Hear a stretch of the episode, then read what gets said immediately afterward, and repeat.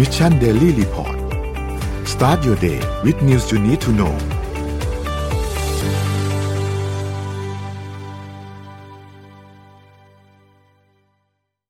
สวัสดีครับยินดีต้อนรับเข้าสู่ Mission Daily Report ประจำวันที่ 16 พฤศจิกายน 2565 นะครับ วันนี้คุณอยู่กับพวกเรา 3 คนตอน 7 โมงถึง 8 โมงเช้า สวัสดีสมมูลและสวัสดีพี่อ้อมครับ สวัสดีค่ะเดี๋ยวอีกท่านหนึ่งกำลังตามมานะครับ สักครู่หนึ่งนะครับ เดี๋ยวเราไปอัปเดตตัวเลขต่างๆ กันก่อนครับ แล้วเดี๋ยวเราพาไปดูหัวข้อข่าวกันครับ ว่าวันนี้มีอะไรเกิดขึ้นบ้างนะครับ ไปดูกันครับ ตัวเลขล่าสุดนะครับเซ็ตบ้านเราครับอยู่ที่ 1,629.38 นะครับบวกขึ้นมา 0.37%นะครับหุ้นต่างประเทศครับดาวโจนส์ครับบวก 1.19%นะครับ NASDAQ ครับบวก 2.35%นะครับ NYSE ครับติดลบ 0.81%นะครับฟุตซี่100 ครับติดลบ 0.818%นะครับแล้วก็ห่างเสงครับยังคงบวกเยอะกว่าเพื่อนครับ 4.11%นะครับซึ่งก็ถือว่าขึ้นมาในช่วง 3 วันที่ผ่านมาเนี่ยขึ้นมาค่อนข้างเยอะเลยนะครับในขณะเดียวกันครับราคาน้ำมันดิบครับมีการปรับตัวลดลงเล็กน้อยครับ WTI ติดลบ 1.23%นะครับอยู่ที่ 84.81 นะครับแล้วก็เบรนท์ครับอยู่ที่ 92.11 นะครับติดลบมา 1.11%นะครับ ส่วนราคาทองคำครับอยู่ที่หนึ่งพันเจ็ดร้อยหกสิบเก้าจุดหนึ่งสามนะครับติดลบมาศูนย์จุดหนึ่งสามเปอร์เซ็นต์นะครับสำหรับทองคำในช่วงยี่สิบสี่ชั่วโมงที่ผ่านมานะครับ แล้วก็สุดท้ายนะครับคริปโตเคอเรนซีครับบิตคอยครับอยู่ที่หนึ่งหมื่นหกพันแปดร้อยนะครับบวกขึ้นมาหนึ่งจุดเจ็ดเปอร์เซ็นต์นะครับ Ethereum อยู่ที่ประมาณหนึ่งพันสองร้อยนะครับบายแ a นสครับสองร้อยเจ็ดสิบเจ็ดนะครับ Solana สิบสี่จุดห้านะครับแล้วก็ Bitkub Coin อยู่ที่หนึ่งจุดห้านะครับก็ทั้งหมดก็มีการปรับตัว ขึ้นลงเล็กน้อยไม่ได้เยอะมากสำหรับคริปโตเคอเรนซีนะครับอะนี่เป็นอัปเดต ตัวเลขทั้งหมดครับ อ่าไหนๆก็เพิ่งผ่านมาเมื่อช่วงสิบเอ็ดสิบเอ็ดที่ผ่านมานะคะ เสียทรัพย์กันไปเท่าไหร่คะแต่ละคน ไม่เยอะครับนนไม่เยอะมากไม่เยอะมาก เราเริ่มมีสติกันแล้วใช่ไหมคะใช่ครับแต่เราจะมาดูกันค่ะว่าที่ประเทศจีนค่ะ ภายในช่วงเทศกาลสิบเอ็ดสิบเอ็ดนี้นะคะ หุ่นยนต์ของอาลีบาบาค่ะ ได้ทดสอบนะคะ การขนส่ง Delivery พัสดุนะคะ ไปถึงมหาวิทยาลัยเนี่ยจำนวน 400 กว่าแห่งทั่วประเทศ ให้ทายว่าเขาขายได้เท่าไหร่แค่วันเดียว 400 มหาลัยทั่วประเทศ เฉพาะมหาลัยนะ เป็นตัวเลขยอดขายแล้วครับ เป็นตัวเลขยอดขนส่งอ๋อยอดขนส่งยากมากเลยนี่ใช่วันเดียว วันเดียว 400 มหาลัย เฉพาะเด็กมหาลัยนะ 400 มหาลัยเพราะเขาอยู่หอไงใช่ เรามีให้ทายตลอดแหละทุกอาทิตย์เนี่ยโอ้นึกไม่ออกเลยพี่อ้อมไม่รู้จะทายจากอะตัวเลขไหนดีพี่อ้อมว่าเฉลย ไม่เกินสิบล้านสองล้านชิ้น เฉพาะมหาลัย400แห่งของประเทศเขานะคะก็คือหางโจวค่ะเมื่อเพื่อการจัดส่งพัสดุแบบไร้สัมผัสนะคะเป็นเป็นไปอย่างราบรื่นในช่วงมหาการช้อปปิ้ง 11-11 นะคะเอ่อ สถาบันตาโมนะคะตาโมอะคาเดมี่เนี่ยสถาบันวิจัยทางวิทยาศาสตร์ของอาลีบาบา ร่วมกับสถานีขนส่งของของชัยเหนียวนะคะบริษัทโลจิสติกในเครือได้จัดส่งเสี่ยวหมานหลีนะเสี่ยวหมานหลีเนี่ยขนส่งพัสดุอัจฉริยะไร้คนขับให้บริการในรั้วมหาวิทยาลัย จำนวนกว่า 400 กว่าแห่งทั่วประเทศนะคะ เพราะว่าช่วงสถานการณ์โควิดในประเทศจีนเขาค่อนข้างซีเรียสเนาะเพราะฉะนั้นการขนส่งพัสดุเนี่ยก็ยังเดิมดำเนินต่อไป ของก็อยากขาย ของก็อยากส่งด้วย ของก็อยากขายด้วยนะคะ ดังนั้นเนี่ยหุ่นยนต์ตัวนี้เลยมีความสำคัญมากๆนะคะ ซึ่ง ช่วงเทศกาล 11-11 ของแพลตฟอร์มทีมอร์เนี่ยเสี่ยวหมานหลีได้ส่งพัสดุเกือบ 2 ล้านชิ้น เพิ่มขึ้นเป็น 2 เท่าจากช่วงเดียวกันของปีที่แล้วนะคะ แล้วก็คาดว่าช่วงเทศกาลช้อปปิ้งนี้เนี่ยยอดการขนส่งพัสดุยานพาหนะขนส่งดังกล่าวเนี่ยจะเพิ่มขึ้นเป็น 2 เท่าด้วยนะคะ คราวนี้ให้ถ่าย ในช่วง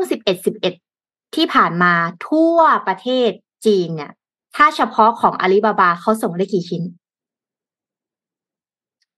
ทั่วประเทศจีน ทั่วประเทศจีนของอาลีบาบาเจ้าเดียวนะอาลีบาบาเจ้าเดียวนะโอ้โห หลักร้อย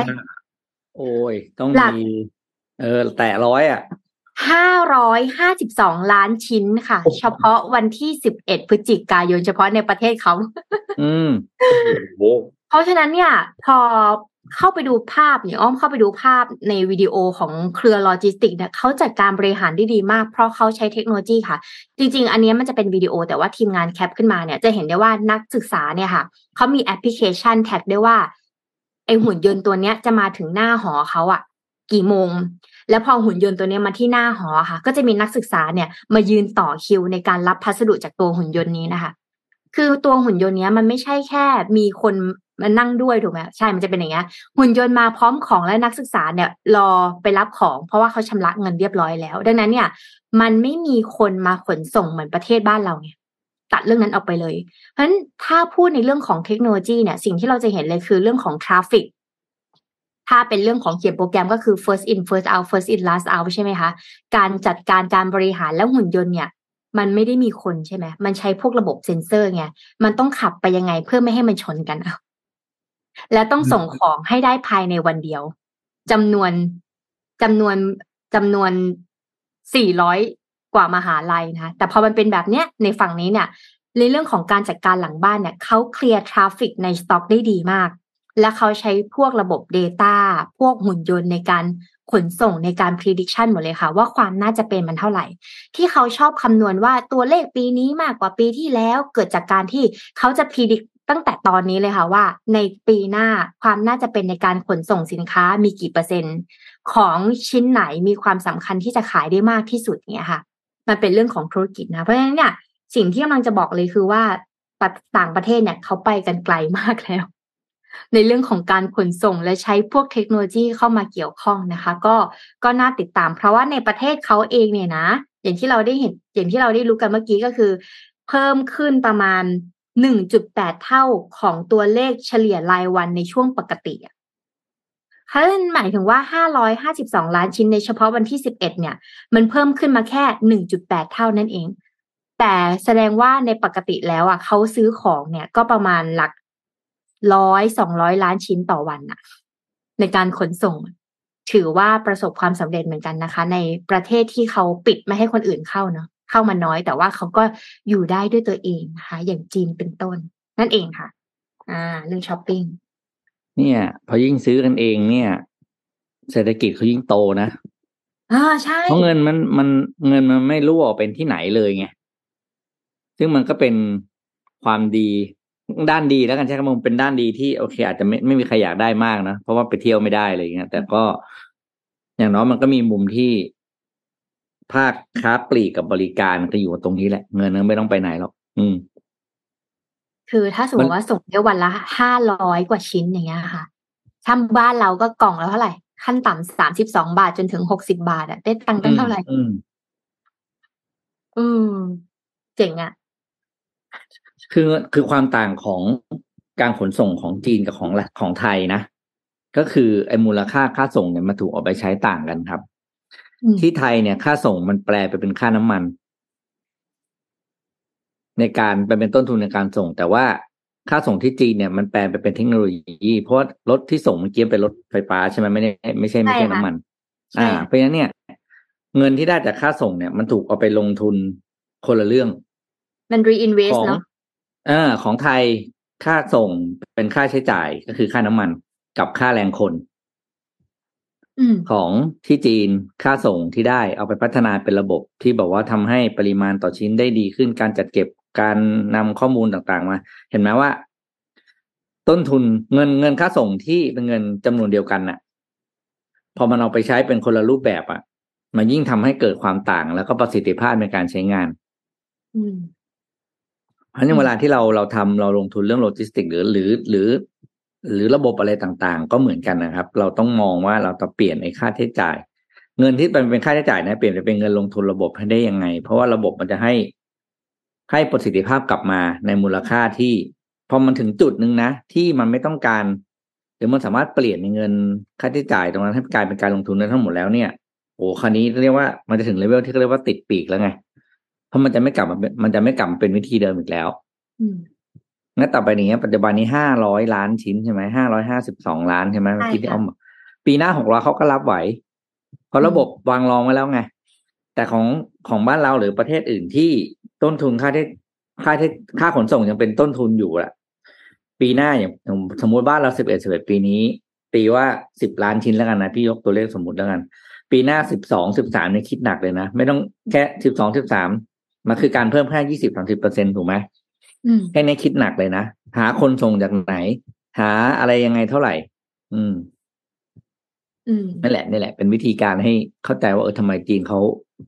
เออทำไมเขาขยายแล้วเขารับ รับได้ทุกสเกลอะมาแบบขยายเพิ่มขึ้นเท่าไหร่ก็รับได้เพราะอย่างตัวเลขที่เราฟังเหมือนกับ เพิ่มขึ้น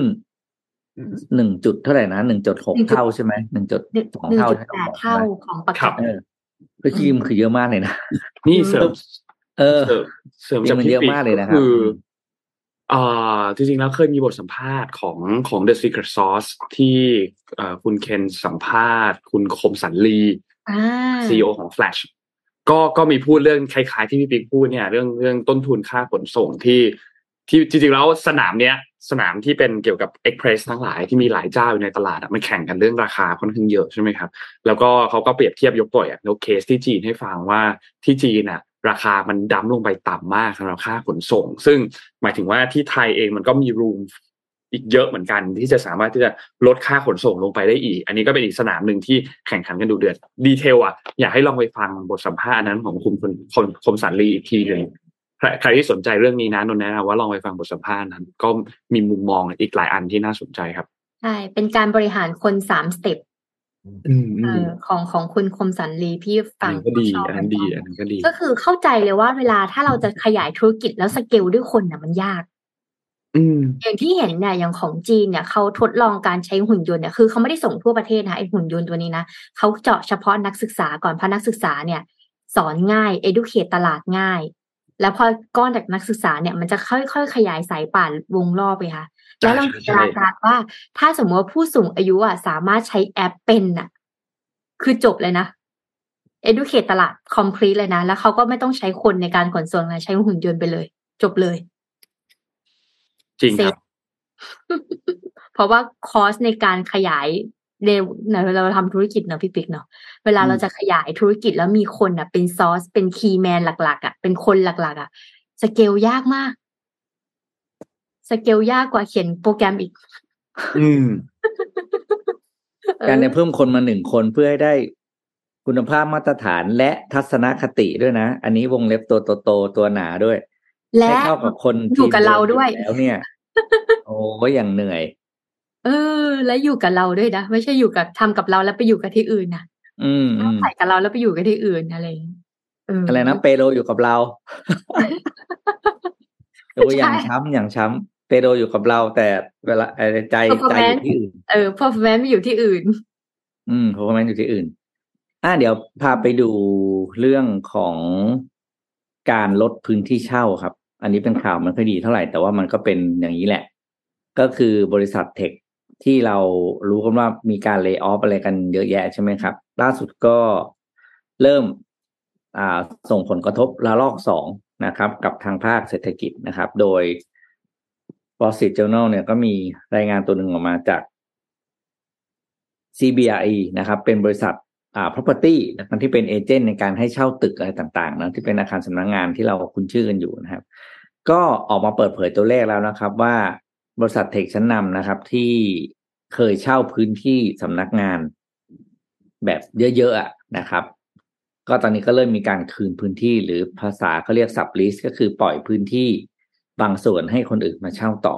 เพราะว่าไม่ได้ใช้งานแล้วเนื่องจากคนน้อยลงใช่ไหมพอคนน้อยลงพื้นที่ออฟฟิศก็ไม่จำเป็นแล้วก็เริ่มตัดออกนะครับบริษัทก็จะมี Facebook นะครับ หรือหรือ Meta นี่แหละนะครับ Lyft Salesforce นะครับ Salesforce นี่ถือว่าบริษัทก็คือว่าอีกอันหนึงที่ใหญ่มากนะครับเพียงแต่ว่าเขาเป็นอ่าบริษัทที่เกี่ยวกับทางด้าน B2B เป็นหลักเพราะฉะนั้นเราอาจจะไม่ได้คุ้นมากนะครับเคยใช้ก็อยู่เริ่ม คืนพื้นที่เช่าแล้วนะครับ โดยคาดการว่านะครับ คาดการว่าภายในสิ้นปีนี้เนี่ย จะมีการปล่อยพื้นที่ออกมาสับลีสหรือเช่าต่อเนี่ย กว่าสามสิบล้านตารางฟุตนะครับ ก็เป็นจำนวนที่มากกว่าช่วงเดียวกันของปี 2019 นะครับ อยู่สามเท่า คือปีนั้นเนี่ย มีการสับลิสพื้นที่อยู่ประมาณ 9.5 ล้านตารางฟุตนะครับ ซึ่งไอการสับลิสเนี่ยเป็นเรื่องปกติอยู่แล้ว เพราะว่าสมมติเราปรับคนลดลงอาจจะบางแผนกจะไม่มีแล้ว บางเป็นเรื่องปกติเช่นผมว่าเขาตัดสินใจเอาซอสแผนกบัญชียกตัวอย่างนะ ก็แผนกบัญชีอาจจะมีอยู่สิบคนจากร้อยอย่างเงี้ย ก็ตัดพื้นที่นี้ไป sublease แต่ปีนี้มันเป็นตัวเลขที่มโหฬารมากเลยนะครับ ก็คือขึ้นมาสามเท่า แล้วก็ national vacancy rate หรืออัตราว่างของพื้นที่สำนักงงานให้เช่านะครับ เพิ่มขึ้นเป็น12.5เปอร์เซ็นต์เพิ่มขึ้นจาก9.6%จากปี2019นะครับ ก็ถือว่าเป็นการเพิ่มขึ้นของพื้นที่ว่างที่ไม่ได้ใช้งานนะครับ แปลว่าอะไรแปลว่ารายได้ในส่วนของการให้ค่าเช่านะครับ ในเรื่องของอภาษีอะไรต่างๆ ที่เกี่ยวกับการเช่าเนี่ยก็ลดลงตามไปด้วย แล้วก็คาดการว่าในปี 2023 นะครับ ก็จะมีการคืนพื้นที่เพิ่มอีกอย่างน้อยเนี่ย ไม่น้อยไปกว่าปีนี้ อืม อืม ก็ อืม อืม เยอะครับ เยอะ เยอะ อืมอืมเยอะเยอะจรินะงมันจะเป็นระลอกเลยนะ คนเสร็จก็คืนพื้นที่ อืม อืม แล้วก็ผลก็ตามมาก็คือพอพื้นที่สำนักงานมันมันมีมันมีว่างเยอะเนี่ย สิ่งที่ตามมาต่อไปที่จะเห็นระลอกสามก็คือ ราคาค่าเช่าจะลดลง เพราะว่าซัพพลายมันเยอะพอราคาค่าเช่าลดลงก็แปลว่าราคาในมูลค่าของธุรกิจ มันก็จะแบบ มันก็จะร้อยลงไปด้วยอะมูลค่าของของของของแรงของอะไรต่าง ๆ นะครับ ก็เป็นระลอกต่อไป การจ้างงานที่ถูกลง อืมเซฟคอร์สต่างๆ ด้วยถูกไหมถ้ามันไม่ drive อืมทั้ใช่งหมดครับเป็ก็นก้อนมันก็จะวนไปเรื่อย ๆวนไป อืมจากเราอยากก็จะเป็นบริษัทบริษัทขนาดใหญ่ก็จะเป็น จากใหญ่มากไปเป็นใหญ่เป็นกลางอะไรอย่างเงี้ยก็ไล่ลงไปเรื่อยๆนะครับ ปีปีนี้ยังไม่จบเรื่องเศรษฐกิจ อืมอืมคือถ้ามันเป็นงานสาย productive พวกสายเทคอะถ้าเขาไม่อยู่ด้วยกันมันมัน productivity ยากมากเลยอะ อืมอ่าเออคืออย่างถ้าเป็นสาย creative หรือสายเอาไม่ต้องสาย creative หรอกเราทำงานกันในบริษัทเนี้ย ถ้าเราไม่อยู่ด้วยกันเราก็เหี่ยวนะมันไม่ได้งานมันไม่ได้ drive มัน follow ไม่ได้อะไรเงี้ยใช่ใช่ใช่สายเทคเนี่ยอืมถ้ามาอยู่ด้วยกันนี่น่าจะยาก productivity ครับพี่นนท์เมื่อกี้พี่นนท์กำคลัรับงอ๋อไม่ไม่จะจะจะแชร์เรื่องเดียวกันนี่แหละครับ ว่าไอ้เวลาเวลาทำงานที่ต้องประสานกับคนอื่นเยอะๆอะถ้าไม่ได้นั่งอยู่ด้วยกันอะ ยากมาก ยากสุดๆเลยอะ อืมอืมอืมก็มาเดี๋ยวเรามาลุ้นกันว่า พอมันเริ่มมีอัตราการจ้างงานที่ลดลงลดลดลง productivity จะเป็นยังไงบ้างอืมรอติดตามดูครับ โอเคนนท์พามาดูต่อที่การประชุม G20 นิดนึงครับ G20 ตอนนี้เนี่ยก็เปิดฉากการประชุมเป็นที่เรียบร้อยแล้วนะครับ วันที่ 15 พฤศจิกายนที่ผ่านมานะครับ ก็ ที่นี่ที่ที่ที่จัดการประชุมเนี่ยคือที่เกาะบาหลีนะครับ อินโดนีเซียนะครับ ก็ประธานาธิบดีโจโกวิโดโดนะครับ ประเทศเจ้าภาพนะครับ ก็โอเคเอาล่ะอาเจนดาหลักของการประชุม G20 ในครั้งนี้เนี่ยหนีไม่พ้นเรื่องของยูเครนนะครับ แล้วก็โจโกวิโดโดเองก็กล่าวว่า ตอนนี้ทุกคนอะไม่มีทางเลือกเราทุกคนเนี่ยไม่มีทางเลือกนอกจากที่จะต้องร่วมมือกันเพื่อที่จะช่วยเหลือกันกับสถานการณ์ตอนนี้สถานการณ์ตอนนี้เนี่ยมีหลายเรื่องมากครับ ไม่ว่าจะเป็นเรื่องอการฟื้นฟูทางเศรษฐกิจนะครับ รวมถึงเรื่องของตอนนี้ที่โลกเนี่ยดูจะแบ่งออกเป็นฝ่ายมากๆนะครับ เพราะฉะนั้นก็ไม่ต้องให้คือควรจะต้องมาร่วมมือกัน ไม่ให้เกิดสงครามเย็นอีกครั้งหนึ่งเป็นครั้งที่สองนะครับ การประชุมครั้งนี้เนี่ย ประเด็นใหญ่อย่างที่นนท์บอกครับว่ามันเป็นเรื่องของยูเครนกับรัสเซียนะครับ แล้วก็เรื่องของความกังวลเกี่ยวกับเรื่องของสถานการณ์เงินเฟ้อเรื่องของความมั่นคงทางด้านอาหารพลังงานนะครับ ซึ่งต้องบอกว่ากลุ่ม G20 เนี่ยเอาแค่ชาติสมาชิกมารวมกันเนี่ยก็กิน GDP ไป 80%ของโลกแล้ว นะครับแล้วการค้าระหว่างประเทศเองก็คิดเป็นประมาณ 75%ของโลก แล้วก็มีประชากรคิดเป็นประมาณ 60%ของโลก ซึ่งเดี๋ยวมันมีตัวเลขประชากรอีกอันหนึ่งที่น่าสนใจที่ประกาศจาก UN มาทะลุ 8,000 ล้าน เดี๋ยวเรามาลง detail อันนั้นก็อีกทีหนึ่งแต่ขอโฟกัสที่ G20 ก่อน G20 รอบนี้เนี่ยยูเครนเนี่ยวลาดิเมียร์เซเลนสกี้มีการ video call เข้ามานะครับ ก็บอกว่านี่เป็นช่วงเวลาที่จะหยุดยั้งสงครามที่กำลังเกิดอยู่ตอนนี้นะครับ แล้วก็ กล่าวว่ารัสเซียเนี่ยเป็นผู้เปิดฉากสงครามในครั้งนี้ เพราะฉะนั้นควรจะต้องยุติลงด้วยความยุติธรรมอยู่บนพื้นฐานของกฎบัตรสหประชาชาติและกฎหมายระหว่างประเทศนะครับ ซึ่งปูตินเนี่ยไม่ได้เข้ามาร่วมประชุมในครั้งนี้มีการส่งตัวแทนมานะครับปูตินเนี่ยมีการชี้แจงมาจากทางรัฐบาลของรัสเซียว่าติดภารกิจเยอะมากก็เลยส่งทางด้านของเซอร์เกย์ลาสรอฟนะครับซึ่งเป็นรัฐมนตรีกระทรวงการต่างประเทศเนี่ยเดินทางมาแทนนะครับ แต่ก็ยังไม่มียังไม่มีรายงานออกมานะว่า ระหว่างที่เซเลนสกี้มีการ video call เข้ามาเนี่ยเอ่อทางด้านของคุณเซอร์เกย์ลาฟรอฟเนี่ยอยู่ในห้องประชุมครั้งนี้หรือเปล่านะครับ แต่ทีนี้สิ่งที่เกิดขึ้นก็คือที่ประชุมเนี่ยมีการลงคะแนนกันนะครับ เพื่อว่าว่าจะประณามหรือไม่ประณามเนี่ยนะครับ ในเรื่องของอ่อรัสเซียในการเปิดฉากสงครามทางยูเครนเนี่ยนะครับ ซึ่งประเทศส่วนใหญ่เนี่ยก็เห็นพ้องที่จะให้มีการประนามรัสเซียนะครับ มีร่างคำประกาศมีนู่นนี่ต่าง ๆ นะครับ แต่อย่างไรก็ตามเนี่ย เอ่อก็มีบางประเทศเหมือนกันที่ไม่เห็นด้วยมีบางประเทศที่เรื่องขององดออกเสียงเนี่ยนะครับ ซึ่งก็อันเจนด้าหลักๆ เนี่ยท่าทีที่คนไปติดตามกันก็คงหนีไม่พ้นจากทางด้านของจีนที่เป็นพันธมิตรที่ค่อนข้าง พันธมิตรหลัก พันธมิตรเหนียวแน่นของฝั่งรัสเซียนะครับ มีรายงานว่าประธานาธิบดีสีจิ้นผิงเองเนี่ยก็มีการกล่าวพูดคุยกับเอเมเนลมาครงนะครับ ในเรื่องของที่จีนเนี่ยสนับสนุนการหยุดยิงในยูเครน แล้วก็อยากให้ทั้งสองฝั่งในมีการเจรจากัน นะครับ แต่ในขณะเดียวกันว่ามีอีกแถลงการหนึ่งที่ทุกคนทราบว่ามีการพบปะกันก่อนของสีจิ้นผิงแล้วก็โจไบเดนนะครับที่เข้ามาพูดคุยกันก่อนที่จะมีการประชุม G20 เกิดขึ้นแล้วก็คุยกันนานนะครับประมาณ 3 ชั่วโมง สรุปประเด็นสำคัญออกมาเนี่ยนะครับเขาไปคุยเขาไปคุยกันเนี่ยตั้งแต่วันที่ 14 คือก่อนการประชุม G20 เริ่มต้น 1 วันเนี่ยนะครับ ประเด็นที่มีการพูดคุยกันก็หลักๆเนี่ยนะครับ ก็ประธานาธิบดีสีจิ้นผิงเนี่ยก็กล่าวว่าเนี่ยก็ยินดีที่ได้เจอหน้ากัน นะครับ ก่อนหน้านี้เนี่ยเคยเจอกัน 5 ปีที่แล้วนะครับ แล้วก็มีเจอมีเจอเจอกัน 5 ปีที่แล้วที่ดาวอสนะครับ แล้วก็เอ่อมีการคุยออนไลน์กันมาหลายครั้ง แต่ว่าก็ต้องยอมรับว่าการเจอกันเป็นเจอกันต่อหน้าเนี่ย face to face เนี่ยก็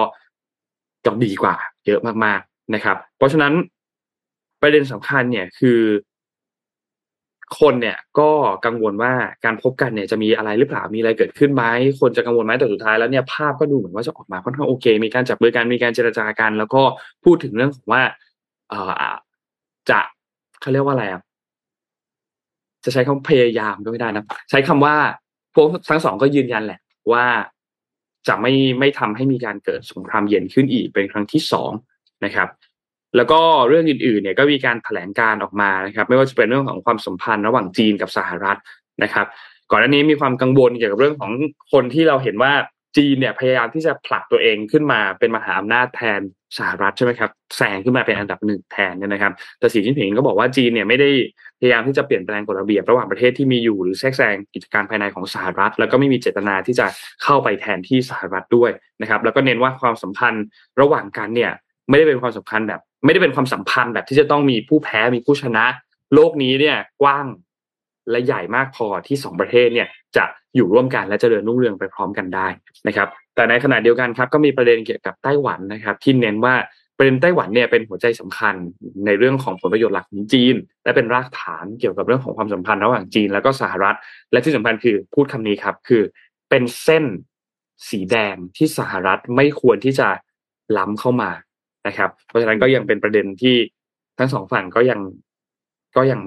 เห็นต่างกันอยู่พอสมควรนะครับ จริงๆแล้วก็ยังมีประเด็นอื่น ๆ ไม่ว่าจะเป็นเรื่องของการปกป้องระบบ ระบบการปกครองของจีน การแยกตัวทางเศรษฐกิจ เรื่องสงครามยูเครนเรื่องการสื่อสารระหว่างกันระหว่างสหรัฐแล้วก็จีนนี่เป็นแถลงการจากทางด้านของจีนนะครับ ส่วนแถลงการจากทางฝั่งของทำเนียบขาวเนี่ยนะครับ ก็มีการพูดถึงจริง ๆ แล้วประเด็นเนี่ยพูดถึงในเรื่องเดียวกันเลย คือเรื่องของการแข่งขันกันระหว่างสองประเทศนะครับ แล้วก็ ไม่ที่บอกว่าไม่ใช่การแข่งขันกันเพื่อไปสู่ความขัดแย้ง แล้วก็ย้ำว่าควรจะต้องดำเนินการแข่งขันกันอย่างมีความรับผิดชอบในการรักษาช่องทางการสื่อสารกันนะครับ การทำงานร่วมกันในประเด็นของไต้หวันนะครับโจไบเดนเองก็ยังย้ำว่ายังคงยึดมั่นในนโยบายจีนเดียว และไม่ได้เปลี่ยนแปลงจุดยืนต่อไต้หวัน แต่ในขณะเดียวกันสหรัฐก็ไม่เห็นด้วยกับการกระทำของจีนที่เป็นการบีบบังคับและก้าวร้าวมากขึ้นต่อไต้หวัน ซึ่งจะเป็นบ่อนทำลายสันติภาพและเสถียรภาพในบริเวณช่องแคบไต้หวันตรงนั้นนะครับ แต่ว่าสหรัฐเองมีการพูดถึงประเด็นเกี่ยวกับเรื่องของเกาหลีเหนือเพิ่มขึ้นมาอีกประเด็นหนึ่งด้วยนะครับ เพราะฉะนั้นก็รอติดตามครับ หลังจากนี้เนี่ยสีจิ้นผิงเนี่ยเดินทางมาที่ไทยต่อ แต่ว่าโจไบเดนไม่ได้เดินทางมาที่ไทยมีกามาลาแฮร์ริสเดินทางมา แล้วก็กำหนดการอีกอันหนึ่งที่จะมีขึ้นในปีหน้าที่ทุกคนติดตามมากๆเลย ก็คือสหรัฐเนี่ยจะส่งทางด้านแอนโทนีบลิงเคนก็คือรัฐมนตรีกระทรวงการต่างประเทศเนี่ยเดินทางไปที่จีน เพื่อที่จะมีการเจรจาทวิภาคีนะครับซึ่งน่าจะเกิดขึ้นในช่วงต้นปีหน้า นะครับ อันนี้ก็เป็นสิ่งที่อยากให้ทุกท่านเนี่ยรอติดตามกันต่ออีกครั้งหนึ่งนะครับ ก็ประมาณนี้ครับสำหรับการประชุม G20 สรุปคร่าวๆนะครับ คิดว่าเดี๋ยวคงมีข้อมูลมีดีเทลอะไรออกมาอีกเรามาเล่าดึกลงรายละเอียดลึกๆให้ฟังกันอีกทีหนึ่งอืม ก็จริงๆแล้วการการเมืองระหว่างประเทศนี่มันก็เป็นชี้เป็นชี้ตายหลายย่อยอย่างพวกเรา ครับ ต้องตามนะทุกคน ต้องตามต้องตามต้องตามคือคือ อย่างน้อยอะ ตามให้รู้ว่าเขากำลังจะขยับอะไรอยู่บ้างอืมตามคือไม่ไม่ต้องไปลงลึกถึงขนาดว่าเฮ้ยคนนั้นเขาคิดอย่างนี้ไม่อาจจะไม่ต้องลงลึกถึงมากขนาดนั้นก็ได้ แต่ตามให้ให้พอเห็นเทรนด์ว่าตอนนี้ความสนใจมันกำลังเบนไปทางด้านไหน มีอะไรมีโอกาสอะไรที่กำลังจะตามเข้ามาบ้าง แล้วหรือว่ามีความเสี่ยงอะไรต่างๆเข้ามาบ้าง ถ้ามีความขัดแย้งสูงขึ้น เราก็จะเห็นว่าความเสี่ยงอะไรต่างๆ ก็จะเพิ่มสูงขึ้นตามด้วยถูกไหมครับ มันก็มองภาพรวมครับลองมองภาพรวมดูอะเมื่อกี้พอนนบอกว่าเมื่อกี้แบบเรามีข่าวสหรัฐกับจีนใช่ไหมนี่พาไปสหรัฐอีกรอบหนึ่งนนอ่าครับแต่เป็นฝั่งของเทคโนโลยีนะคะ ก็คือว่าตอนนี้ค่ะ ที่สหรัฐอเมริกาเนี่ยทำโครงการบ้านจัดสรรจากเครื่องพิมพ์ 3D ค่ะหรือเครื่องพิมพ์สามมิตินั่นเองนะคะ และเตรียมเสนอเสนอขายในปีหน้านะคะ อ่า สตาร์ทอัพสหรัฐนะคะ โฆษณาหมู่บ้านจัดสรรพลังเครื่องพิมพ์สามมิติ พร้อมเปิดจองในเท็กซัสภายในปีหน้าค่ะ เป็นบ้านเดี่ยวนะคะ ซึ่งปกติแล้วเนี่ยบ้านเดี่ยวในสหรัฐอเมริกาเนี่ยจะราคากลางๆนะจะอยู่ที่ประมาณ 200 ดอลลาร์สหรัฐ หรือราวๆ 7,400 บาทต่อตารางฟุตนะคะ ประมาณ 76,000 บาทต่อตารางเมตรนะคะ และในหลายรัฐนั้นเนี่ยมีราคาสูงถึง 5 เท่าเลยค่ะ หรือประมาณ 380,000 บาทต่อตารางเมตรนะคะ เป็นเพราะเรื่องของค่าแรง ค่าเงิน และค่าวัสดุก่อสร้างที่พุ่งสูงขึ้นอย่างต่อเนื่องนะคะ กลุ่มสตาร์ทอัพหัวใสจากสหรัฐค่ะ จึงได้ เสนอขายบ้านในหมู่บ้านจัดสรรสุดหรู ที่พิมพ์ขึ้นด้วยเครื่องพิมพ์สามมิติทั้งหลังค่ะ ในราคาที่สามารถเข้าถึงได้ บริษัทนี้นะคะมีชื่อว่าไอคอนหนึ่งในบริษัทชั้นนำในการทำสิ่งปลูกสร้างจากเครื่องพิมพ์สามมิติ ได้เปิดตัวโครงการหมู่บ้านจัดสรรจำนวน 8 หลังคาเรือน โดยจับมือกับ Lennar ผู้เชี่ยวชาญการทำบ้านจัดสรรและ Bjarke Ingels Group กลุ่มสถาปนิกชื่อดังในสหรัฐนะคะ สร้างหมู่บ้านจัดสรรในเมืองออสติน รัฐเท็กซัสนั่นเองนะคะ บ้านในโครงการดังกล่าวค่ะ มีขนาดพื้นที่ใช้สอยระหว่าง 1,574 ถึง 2,112 ตารางฟุต หรือราวๆประมาณ 146 ถึง 196 ตารางเมตรนะคะ ในขณะที่บ้านปกติในสหรัฐเนี่ยจะมีพื้นที่ใช้สอยอยู่ที่ประมาณ 2,000 ตารางฟุต เป็นบ้านแบบ3-4 ห้องน้ำกับ 2-3 ห้องน้ำนะคะ ห้องนอนกับห้องน้ำนะคะ โดยคาดว่าจะเสนอราคาขายอยู่ที่ประมาณตอนแรกจะให้เดาตัวเลข อย่าเดาไม่ถูกบอกเลยแล้วกันสี่แสนถึงสี่แสนห้าหมื่นดอลลาร์สหรัฐนะคะ หรือประมาณไม่เกินสิบหกจุดสองล้านบาทค่ะ นี่คือบ้านหนึ่งหลังนะคะ พร้อมแต่ว่าในนี้เนี่ยมันไม่ใช่แค่ 3D อย่างเดียวนะ สิ่งที่เขาจะ offer ให้เลยคือ เป็นระบบบ้านอัจฉริยะ หรือว่า Home Home Automation นะคะ ทั้งแบบโซลาร์เซลล์ทั้งกริ่งระบบมีระบบ video call มีsmart Wi-Fi ที่ไม่ใช่ Wi-Fi ทั่วไปอะ่ะมีเฟอร์นิเจอร์ต่างๆ มีระบบรักษาความปลอดภัย มีซันลูฟ มีทุกอย่างที่แบบใช้เทคโนโลยีเข้ามาพ่วงด้วยนะคะ ซึ่งเจสันบัลลาร์ดนะคะ ผู้ร่วมก่อตั้งและประธานเจ้าหน้าที่บริหาร CEO ของบริษัทไอคอนนี้นะคะ กล่าวว่าในอนาคตเนี่ย หุ่นยนต์และโดรนจะสามารถสร้างชุมชน เมืองหรือแม้แต่ทั้งเมืองก็ได้ และยังกล่าวเสริมอีกว่า แม้ว่าหนทางจะอีกยาวไกลนะคะแต่การสร้างโครงการนี้เนี่ยเป็นหมุดหมายที่น่าตื่นเต้นนะคะแล้วก็เต็มไปด้วยความหวังในการเปลี่ยนแปลงในอนาคตที่เราจะสามารถมีบ้าน ที่ราคาจะเข้าถึงได้ไหมนะ เพราะว่ามันก็สิบหกล้านนะแต่เป็นบ้านที่ยังเป็นบ้านที่เราสามารถใช้งานได้และใช้เทคโนโลยีนะคะ พร้อมกับ ราคาอาจจะถูกลงก็ได้นะในอนาคต เพราะว่ายิ่งเป็นเทคโนโลยีเนี่ย ราคามันก็จะถูกลงเรื่อยๆนะคะ อันนี้ก็จะเป็นอีกหนึ่ง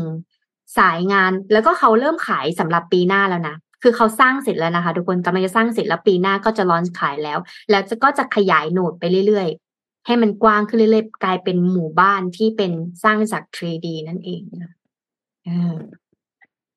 ก็วงการก่อสร้างก็สะเทือนแล้วในจุดๆนี้ที่สหรัฐคือ ไม่รู้ว่ามีใครเคยทำอะไรนะเขาเรียก study ป่ะนะว่าบ้านแบบเดียวกันเลยเนี่ย ถ้าสร้างแบบแบบวิธีปกติของเรานะกับสร้างแบบ 3D printing ด้วยแบบบ้านเดียวกันนะครับ วัสดุคงไม่ต้องเหมือนเพราะมันคนละแบบอยู่แล้ว แค่อยากรู้ว่าราคาต้นทุนในการสร้างต่างแค่ไหนอะอันนี้รอเหมือนกัน แล้วก็เวลาเพราะมันต้องคิดต้นทุนสองสองสองสองมุมนะ ต้นทุนตัว material กับแรงงานนะมุมหนึ่ง แล้วก็เวลา ต่างกันมากเลยนะ สมมติการสร้างบ้านหลังหนึ่งแปดเดือนกับแปดวีกอะแล้วคนได้เข้าเข้าอยู่ได้ต่างกันมากเลยนะโอ้โหอันนี้ อืม เอาง่ายๆเอาแค่ข้างบ้านเราเวลาเขาสร้างบ้านเขาปรับปรุงต่อเติมบ้านอะเรายังรู้สึกว่าโอ้โหเมื่อไหร่เขาจะเสร็จสักทีวะหกเดือนแปดเดือนใช่ไหมแต่เขาเสร็จภายในแปดสัปดาห์เนี่ยโอ้เราถึกชีวิตเราดีขึ้นมากเลยนะ แล้วคือน่าจะเป็นปัญหาของคนที่ทำบ้านหรือต่อเติมบ้านคือต้องมาคุมช่างเอง ไม่งั้นช่างก็จะทำผิดแบบ อืมอืมและเห็นหลายคนต่อจะกำแพงไม่ฉากก็ไม่เป็นไรก็มันบอกมันฉากของมันอะ แต่มันไม่ฉากไงคือตาเขาเอียงอะไรอย่างเงี้ยอะเราก็ไม่ว่ากันอะทำอะไรไม่ได้ แล้วก็ต้องมานั่งทุบแก้ทุบแก้อะไรอย่างงี้เรื่องอะเดี๋ยวเรื่องเรื่องเทคโนโลยีบ้านนี่มันเจ๋งมากเลยนะ คือเดี๋ยวนี้มันมีแบบหลายเทคโนโลยีที่มันเพิ่มเติมขึ้นมาเยอะมาก ช่วงนี้เราเราเจอปัญหาเรื่องฝุ่นกันเยอะใช่ไหมครับทุกบ้านมีเครื่องกรองอากาศ แต่จริงๆแล้วมันมีแบบผนังมีวัสดุก่อสร้างที่มันสามารถที่จะกรองอากาศได้ในตัววัสดุบ้านแล้ว คือไม่ต้องติดเครื่องกรองอากาศไปแล้ว มันก็เป็นแบบเทคโนโลยีวิ study ที่เขาเนี่ยไปศึกษามาแล้วว่าเออวัสดุนี้ด้วยเทคโนโลยีแบบนี้เนี่ยมันสามารถที่จะทำได้ ซึ่งถ้าบอกย้อนกลับไปยี่สิบสามสิบปีที่แล้วเนี่ย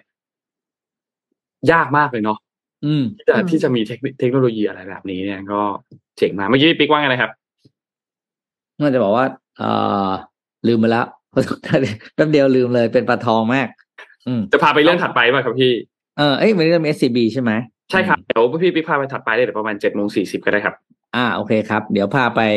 ครับเวเวียดนามอีกแล้วครับ เวียดนามมาแล้วครับหัวข้อประจำวันนี้จะมาเล่าอะไรเกี่ยวกับเวียดนามให้ฟัง อ่า วันนี้เป็นเรื่องของ อ่าเขาเรียกว่าแวดวงอุตสาหกรรม อ่า ประมงของเวียดนามครับ อันนี้น่าสนใจเหมือนกันอ่า กระทรวงเขาเรียกนะกระทรวงเกษตรใช่ไหมกระทรวงเกษตรแล้วก็อของเวียดนามเนี่ยนะครับ ก็ได้รับคำเขาเรียกว่า จะบอกว่าคำร้องหรือข้อเสนอ ใช้คำว่าข้อเสนอดีกว่านะครับ จากสมาคมผู้ผลิตและส่งออกอาหารทะเล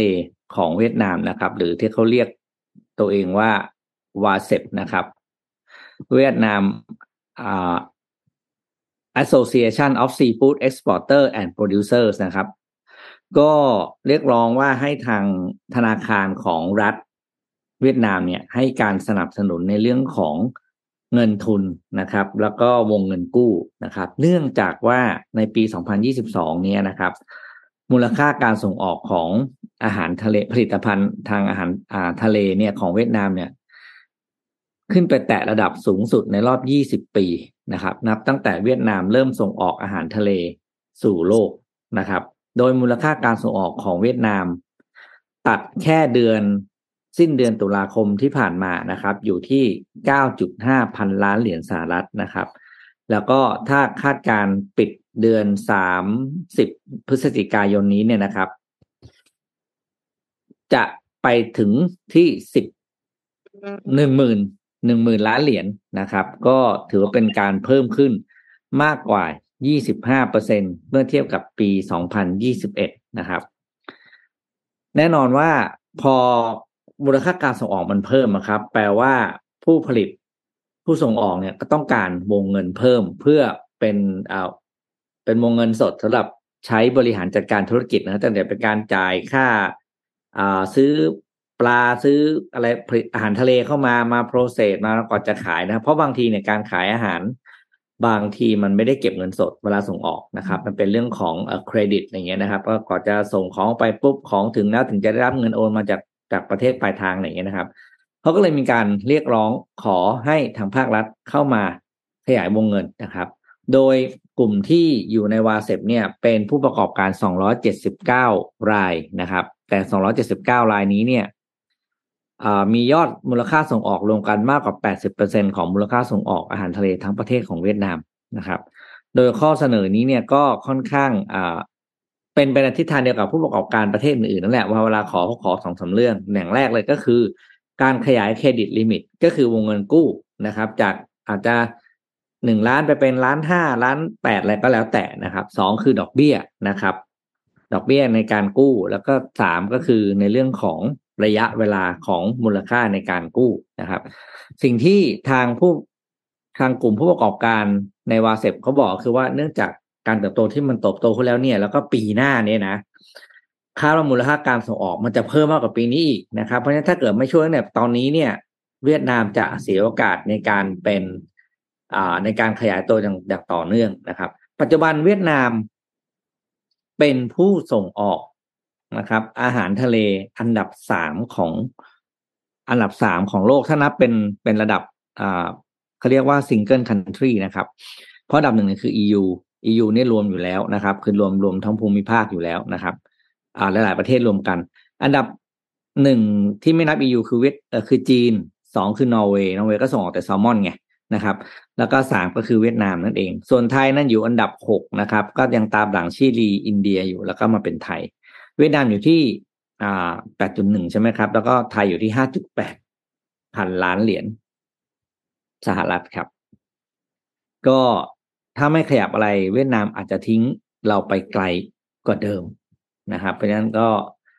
บ้านเราก็ถ้ามีโอกาสนะครับ ถ้าภาครัฐสามารถสนับสนุนผู้ประกอบการได้เนาะก็สนับสนุนก่อนที่ผู้ประกอบการเขาจะต้องมา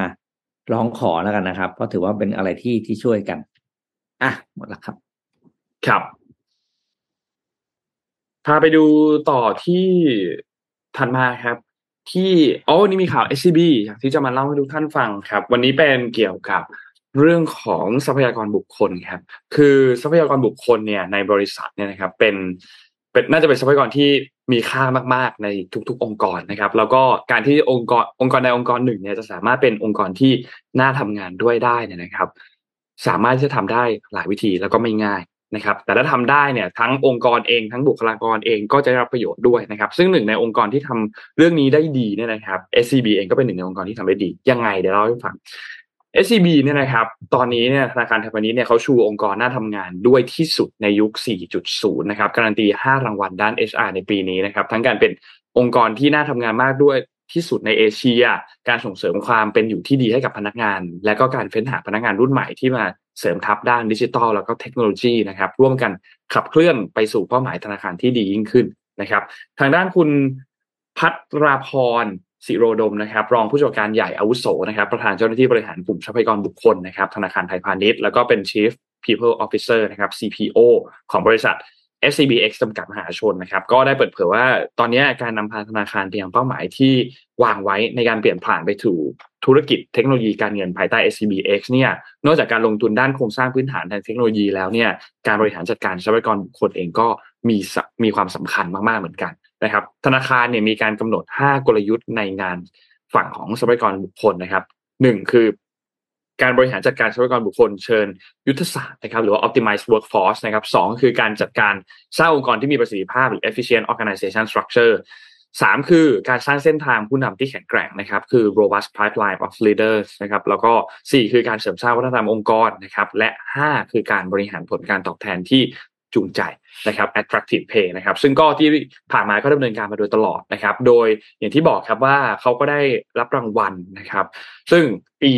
2565 นี้เนี่ยได้ 5 รางวัลนะครับ ประกอบด้วย 1 คือองค์กรที่น่าทำงานที่สุดในประเทศไทยนะครับ best place to work in Thailand นะครับจาก Work Venture นะครับ แล้วก็ 2 คือองค์กรในฝันแห่งปีนะครับจาก HRD Congress นะครับแล้วก็3เนี่ยคือองค์กรที่มีความโดดเด่นในการส่งเสริมความเป็นอยู่ที่ดีให้กับพนักงานนะครับ ที่เป็นอวอร์ดจาก HRD Congress เหมือนกันนะครับแล้วก็ 4 คือ World Asia Best Employer Brand Award นะครับจาก HRD Congress นะครับแล้วก็สุดท้ายเนี่ยคือบริษัทที่น่าทำงานด้วยที่สุดในเอเชียนะครับจาก HR Asia นะครับซึ่ง5รางวัลนี้ก็เป็นการประเมินจาก International Standard นะครับเทียบกับองค์กรชั้นนำอื่น ๆนะครับ นอกจากนี้ทางด้านของ CPO เนี่ยนะครับยังเสริมด้วยนะครับ บอกว่าตอนนี้เนี่ย SCB เนี่ยมีการวางรากฐานในเกี่ยวกับเรื่องของทรัพยากรบุคคล ทั้งการสร้างวัฒนธรรมที่มีความสุขสนุก แล้วก็มีรูปแบบการทำงานที่ยืดหยุ่น ซึ่งการทำงานรูปแบบยืดหยุ่นเนี่ยก็เป็นสิ่งหนึ่งที่บริษัทรุ่นใหม่ๆ ในช่วงตอนนี้มีการปรับตัวเรื่องนี้กันค่อนข้างเยอะมาก เพื่อที่จะดึงดูดคนที่มีความสามารถดึงดูดทาเลนต์เข้ามาสนทับในอนาคตนะครับนอกจากนี้เนี่ยยังมีผลสำรวจอีกอันหนึ่งจาก Work Venture นะครับเขาพบว่า SCB เนี่ยเป็นธุรกิจทางการเงินอันดับหนึ่งที่ถูกใจคนรุ่นใหม่ที่สุดนะครับ แล้วก็ได้ปรับเปลี่ยนระบบการทำงานโดยการเอาเทคโนโลยีเข้ามาใช้มากเป็นอันดับต้นๆของประเทศนะครับ ก็นอกจากนี้เนี่ยมีการใช้ work from anywhere นะครับการทำงานแบบทำงานที่ไหนก็ได้นะครับมีสระให้กับพนักงานอย่างเต็มที่ แล้วก็เน้นไปที่ผลลัพธ์ของการทำงานเป็นหลักนะครับสำหรับใครที่กำลังมองหางานอยู่หรือเป็นเด็กจบใหม่นะครับกำลังดูหางานเป็น first jobber หรือว่าเป็นอะไรก็ตามนะครับ ก็ ลองดูโอกาสใน SCB นะครับ ก็คิดว่าเป็นอีกหนึ่งบริษัทที่น่าสนใจมากๆนะครับ ก็ขอบคุณข้อมูลจาก SCB ครับ อืม พอดีว่าเมื่อกี้เอาคำถามพี่ปิ๊กไปหาใน Google เขาบอกว่าการก่อสร้างด้วยวิธี 3D printing เนี่ย มันพัฒนาไปเยอะมากอันนี้คือตั้งแต่ปี 2015 นะคะ ประเทศจีนที่ทำสถิติสร้างอาคาร 5 ชั้น และบ้านจำนวน 10 หลังได้ภายใน 24 ชั่วโมงค่ะ อะยี่สิบสี่ชั่วโมง เร็วมาก เดี๋ยวเดี๋ยวเดี๋ยวใช่เดี๋ยวเหรอ ใช่ งงมาก ปี 2019 ที่นครดูไบได้เปิดใช้อาคารที่สร้างจากวิธี 3D Printing ที่มีขนาดใหญ่ที่สุดในโลก ด้วยขนาดพื้นที่อาคารถึง 6,900 ตารางฟุต เพื่อเป็นสำนักงานเทศบาลท้องถิ่น โดยใหญ่กว่าบ้านจาก 3D Printing อีกดูไบก็จัดเต็มนะคะ เพราะว่าบ้านเนี่ย ส่วนใหญ่จะมีพื้นที่เฉละเฉลี่ยนะคะประมาณ 500 ตารางฟุต หรือแม้แต่ปีที่แล้วค่ะ ปี 2021 ที่กรุงอัมสเตอร์ดัมนะคะประเทศเนเธอร์แลนด์ได้ติดตั้งสะพานที่สร้างด้วยวิธี 3D Printing ทั้งชิ้นเลยค่ะ คือเราไม่เคยเอามา เราไม่เคยเอาเรื่องนี้มาคุยแล้วก็เลยไม่รู้ว่ามันไปไกลขนาดนี้นะแล้วก็มีผู้ติดตามพิมพ์มานะคะว่า SCGC Pack มี 3D Printing ด้วย อ่า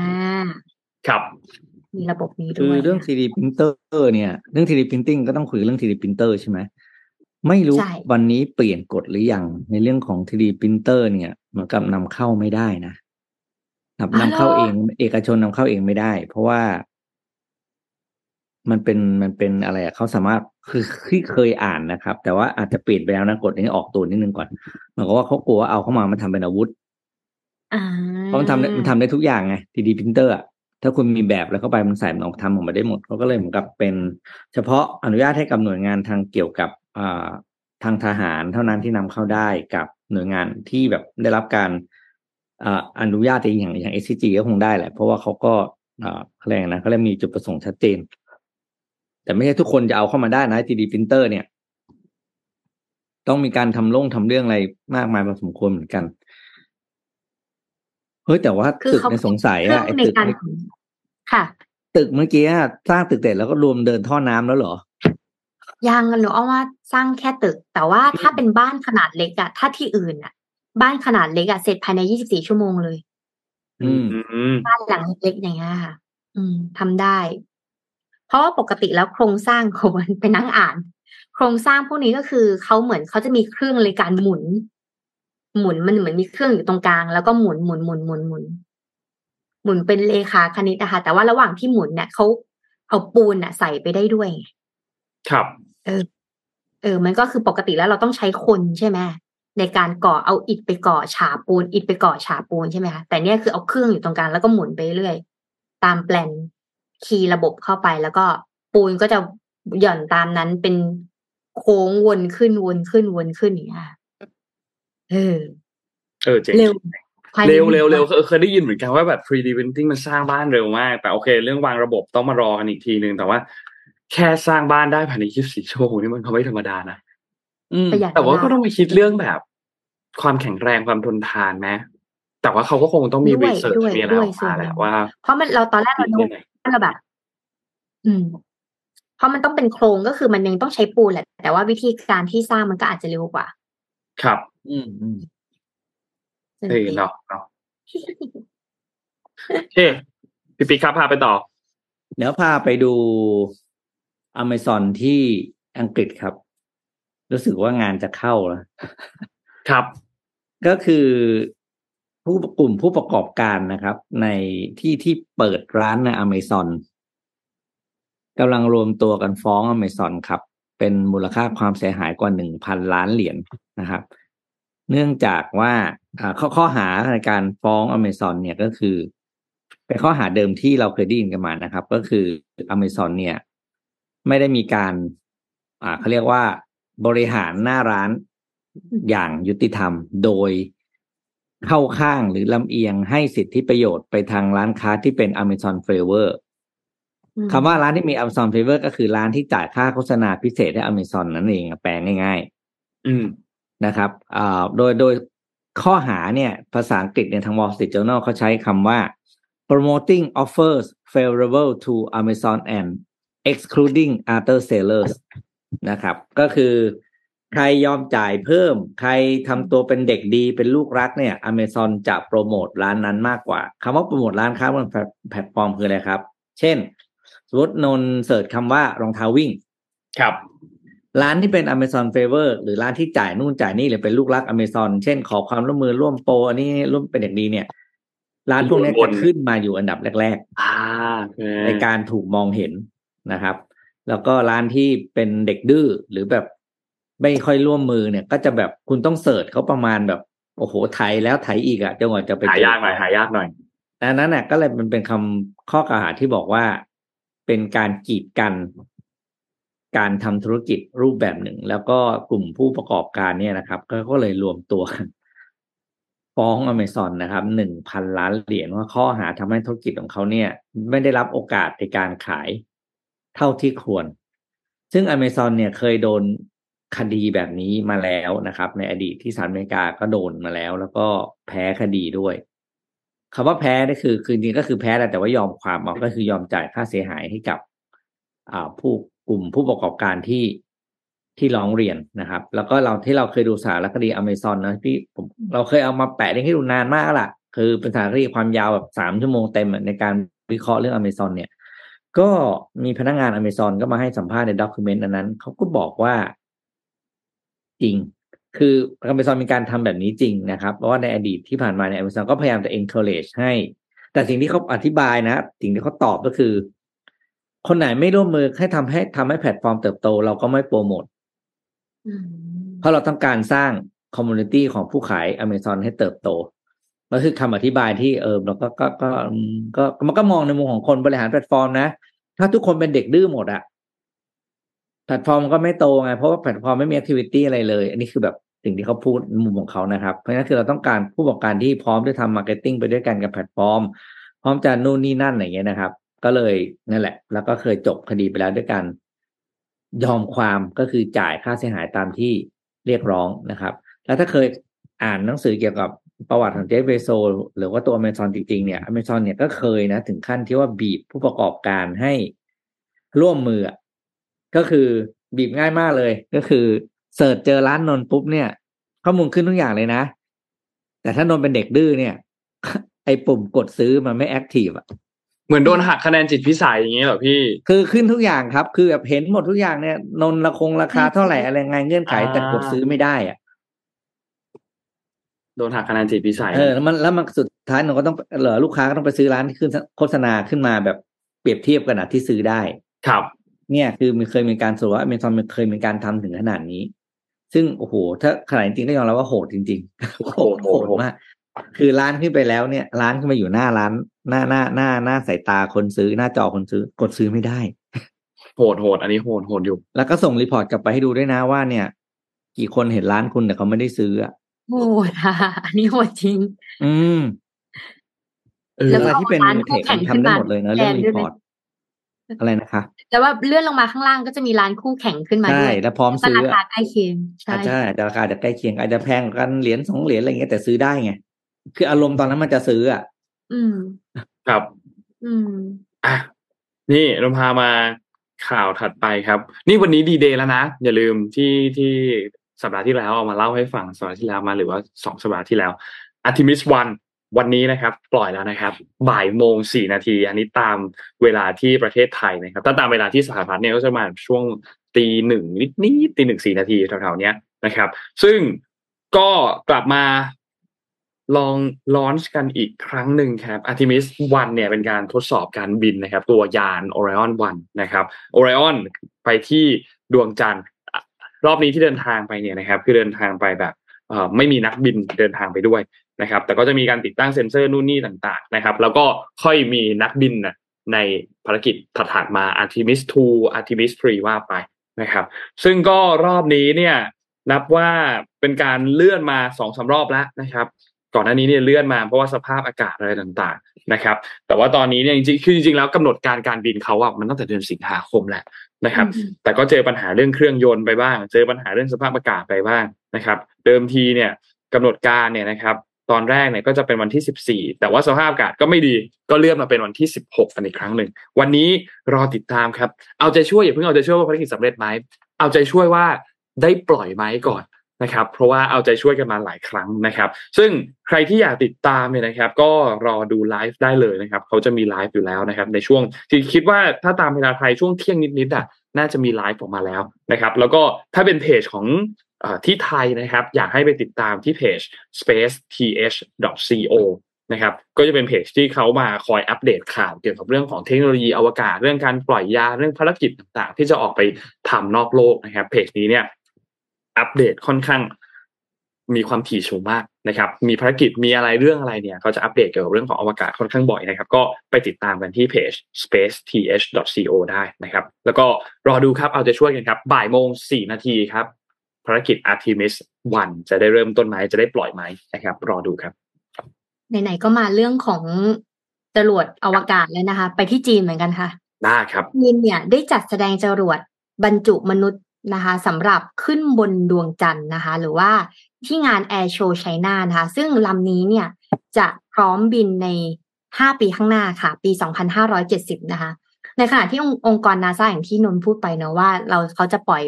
ไหมสำหรับวันนี้นะคะ ในฝั่งจีนค่ะ ก็ไม่แพ้กัน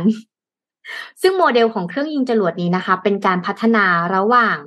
ในงานของ China Aerospace Science and Technology Corporation ค่ะหรือว่าที่เรียกว่า CASC นะคะ ในงานนี้เนี่ยเผยว่าเผยต่อ Global Times นะคะ เมื่อวันอังคารว่าได้มีการทำจรวดสำหรับคนรุ่นใหม่นะคะในการออกแบบและพัฒนาโดยหน่วยงานของด้านอวกาศของจีน และได้รับมอบหมายให้เปิดตัวยานอวกาศสำหรับคนรุ่นใหม่ของจีนนะคะ ที่จะพาไปพื้นผิวดวงจันทร์ลันเดอร์นะคะ โดยเน้นความน่าเชื่อถือและมีความปลอดภัยสูง ซึ่งขณะนี้เนี่ยนักพัฒนานะคะก็ได้ได้ลองทำนะคะ แล้วก็จากข้อมูลของ CASC เนี่ย มันจะมีแท่นยิงยิงนะคะสามขั้นครึ่งที่มีความสูง 90 เมตร อันนี้พูดถึงแบบ ฟังก์ชันในการใช้นะ เส้นผ่าศูนย์กลาง 5 เมตรและมีน้ำหนักประมาณ 2,187 นะคะ เมื่อสำหรับเมื่อเวลาปล่อยขึ้นไปนะคะ จะมีแรงขับในการปล่อยอยู่ที่ประมาณ 2,678 กิโลนิวตัน และเครื่องเพิ่มแรงดันขนาดเส้นผ่าศูนย์กลางประมาณ 5 เมตร 2 เครื่องนะคะ สามารถส่งน้ำหนักบรรทุกบรรทุกได้ถึง 27 ตัน โดยตรงไปยังที่ Lunar Transfer Orbit นะคะ หรือว่า LTO หรือบรรทุกน้ำหนักได้ 70 ตัน ไปยังวงจรไปยังในวงโคจรโลกนะคะ โดยอันนี้เนี่ยอ้างอิงจาก CASC นะ ซึ่งมันจะเป็นการให้เห็นได้ว่าคนจีนเนี่ยก็สามารถไปได้นะคะ แล้วก็เขาก็วางแผนค่ะโดยการที่ทำให้เบาขึ้น ใช้เทคโนโลยีต่างๆ มากมายนะคะ เดี๋ยวเรามาดูกันว่า อีกห้าปีข้างหน้าจะเป็นอย่างไรสำหรับประเทศจีนที่กำลังจะก้าวเข้าสู่โลกอวกาศด้วยเหมือนกัน เออ นั่นเอง ก็ก็ไม่แพ้นะ ก็ตามไปเรื่อยๆ จีนก็ยังไปด้วย อเมริกาไปจีนก็ไปด้วย เพราะว่าหลังๆเนี่ย ประเทศจีนนะคะเขาเริ่มทำหนังเกี่ยวกับหนึ่งสตาร์ทอัพกับสองคือเกม e-sport กับสามก็คือนักบินอวกาศค่ะ ครับ หนังเรื่องนี้เนี่ย คนชอบมาก อืม หนังเรื่องนี้คือหนังติ่งซีรีส์จีนเนี่ยจะมีซีรีส์เรื่องหนึ่งแต่จำชื่อไม่ได้แล้ว แต่ชื่อไทยมันยาวมากเป็นเป็นเอ่อนักบินอวกาศที่ไปชอบนางเอกซูเปอร์สตาร์เงี้ยคนก็ชอบมากแล้วเขาก็ได้เอาเรื่องของการทำงานในในสถานในสถานที่อวกาศนะคะได้ออกมาปล่อยกัน เพื่อเป็นแรงบันดาลใจให้กับเด็กยุคใหม่ ครับ นั่นเอง เออเออเออ เดี๋ยวพรุ่งนี้มีเรื่องหนึ่งที่เล่าให้ฟังคือการเลือกตั้งมาเลเซีย เพราะว่าเขาจะเลือกตั้งกันวันที่สิบเก้าพฤศจิกายนนี้นะครับ ที่มาเลเซียเนี่ยนะครับ แล้วก็เป็นการเลือกตั้งที่น่าสนใจมากนะครับ แล้วก็อีกอันหนึ่งคือผลการเลือกตั้ง ตอนนี้ผลการเลือกตั้งยังไม่มี detail อะไรมากอัปเดตกันสั้น ๆ คือเดโมแครตตอนนี้เนี่ยก็นำอยู่ในสภาสูง นะครับ50 ต่อ 49 รออีกรัฐหนึ่งที่รอนับคะแนนกันอีกครั้งนะครับ ส่วนทางด้านของ House หรือว่าสสเนี่ยนะครับริพับลิกันก็นำอยู่ที่ 216 ต่อ 206 นะครับ ยังมีเก้าอี้ที่ยังไม่ได้ถูกนับอีกพอสมควรนะครับ แต่ดูแล้วเนี่ยก็น่าจะเป็นริพับลิกันที่มีโอกาสที่จะชนะในการเลือกตั้งในครั้งนี้นะครับสำหรับสภาล่างนะครับ แต่ว่าต้องบอกว่ารอบนี้การเลือกตั้งในครั้งนี้กับฝั่งริพับลิกันเองนะก็ค่อนข้างน่าผิดหวัง เพราะว่า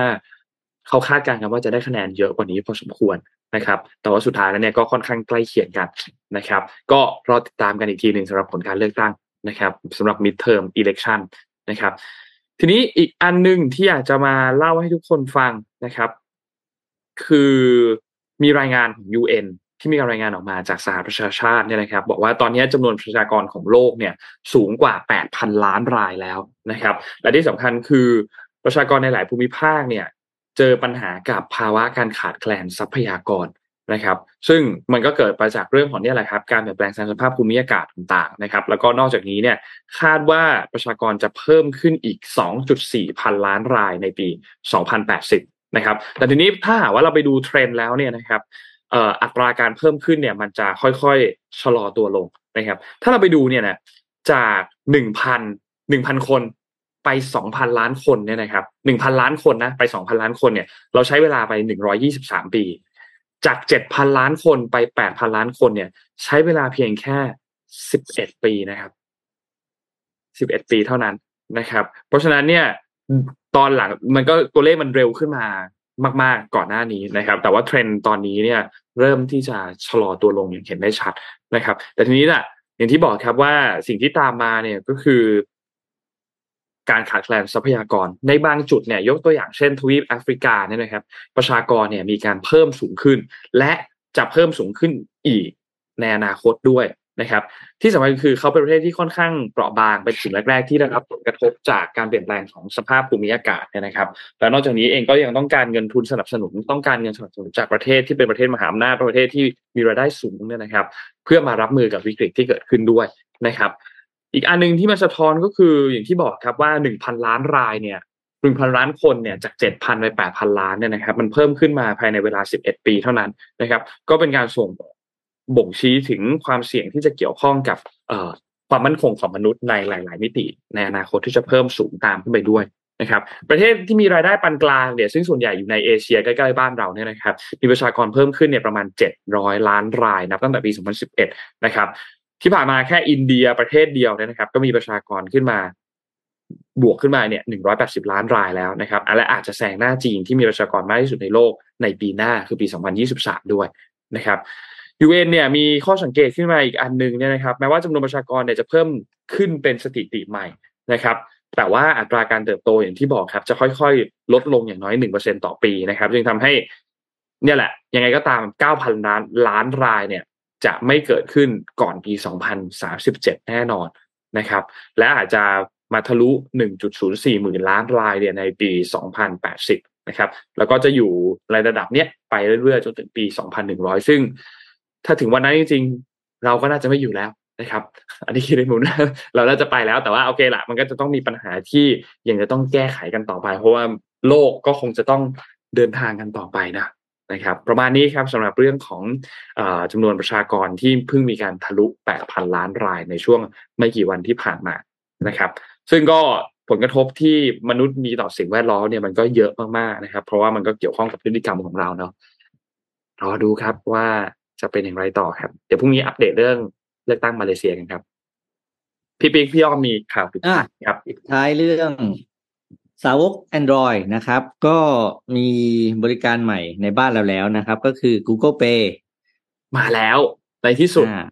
นะครับ Google Pay เนี่ยก็คือบริการที่เราสามารถเพิ่มบัตรเครดิตของเรานะครับ ลงไปบน Google Wallet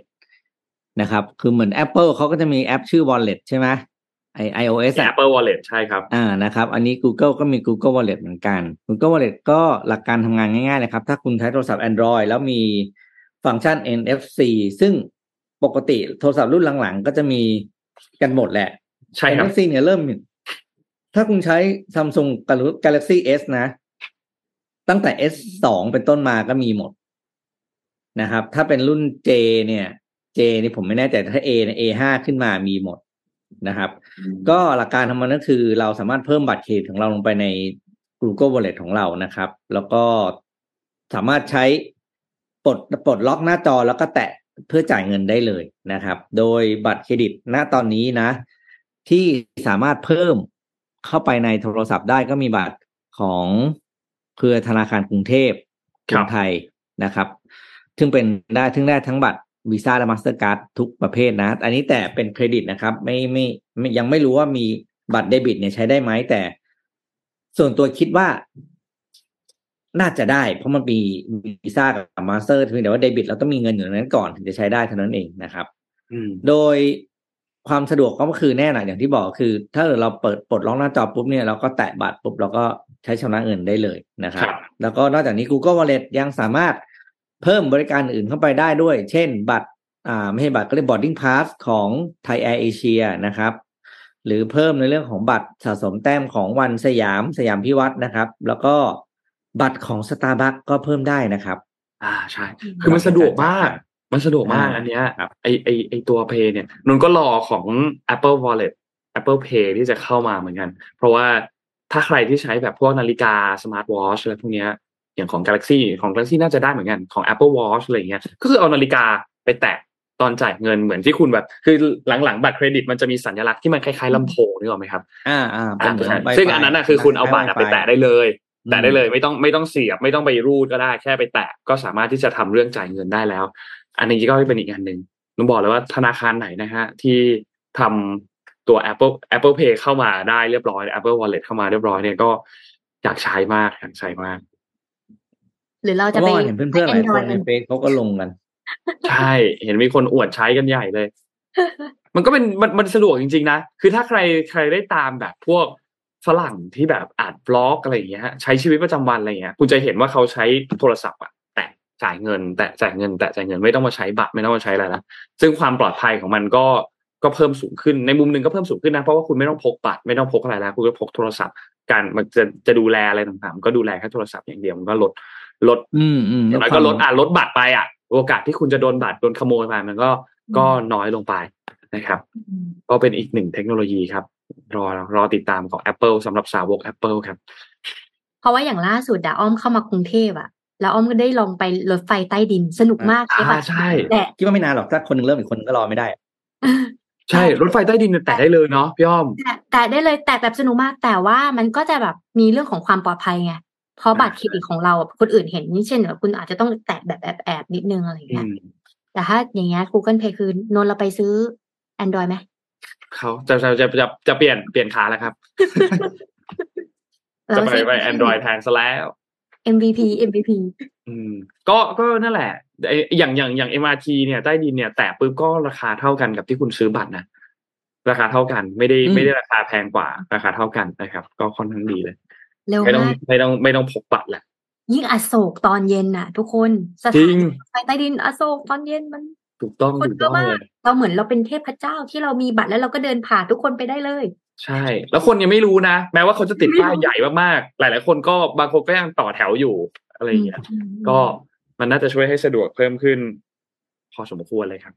อ่าวันนี้ครบถ้วนนะครับ เดี๋ยวพรุ่งนี้อัปเดตข่าวกันต่อนะครับ แล้วก็อย่าลืมนะบ่ายโมงประมาณช่วงบ่ายโมงเที่ยงครึ่งอะแถวๆนั้นอะลองหาไลฟ์ดูได้แล้วนะครับสำหรับภารกิจ Artemis 1นะครับรอติดตามได้ แล้วก็ วันนี้เป็นวันดีเดย์ที่เริ่มต้นปิดถนนในหลาย ๆ เส้น โดยเฉพาะเส้นที่ใกล้เคียงกับศูนย์ศูนย์ประชุมเศรษฐกิจเนี่ยนะครับ ก็ระมัดระวังเรื่องการเดินทาง ดูเวลากะเวลากันดี ๆ นะครับ ถ้าหากว่าต้องผ่านเส้นทางตรงนั้นนะครับ ถ้าเป็นไปได้ก็เลี่ยงเส้นทางนั้นได้จะดีที่สุดนะครับ ท่านจะได้ไม่ต้องพบเจอกับรถติดมหาศาลตรงนั้นนะครับ วันนี้ขอบคุณ SCB นะครับ ผู้สนับสนุนแสนใจดีของเรานะครับ และขอบคุณท่านผู้ฟังทุกท่านครับ ที่ติดตาม Mission Daily Report ในทุกเช้านะครับ จากทุกช่องทางเลย YouTube Facebook Clubhouse นะครับ ก็ขอบคุณทุกท่านมากๆนะครับ แล้วพบกันใหม่อีกครั้งหนึ่งในวันพรุ่งนี้ครับ วันนี้เราสามคนลาไปก่อนครับ สวัสดีครับ Mission Daily Report start your day with news you need to know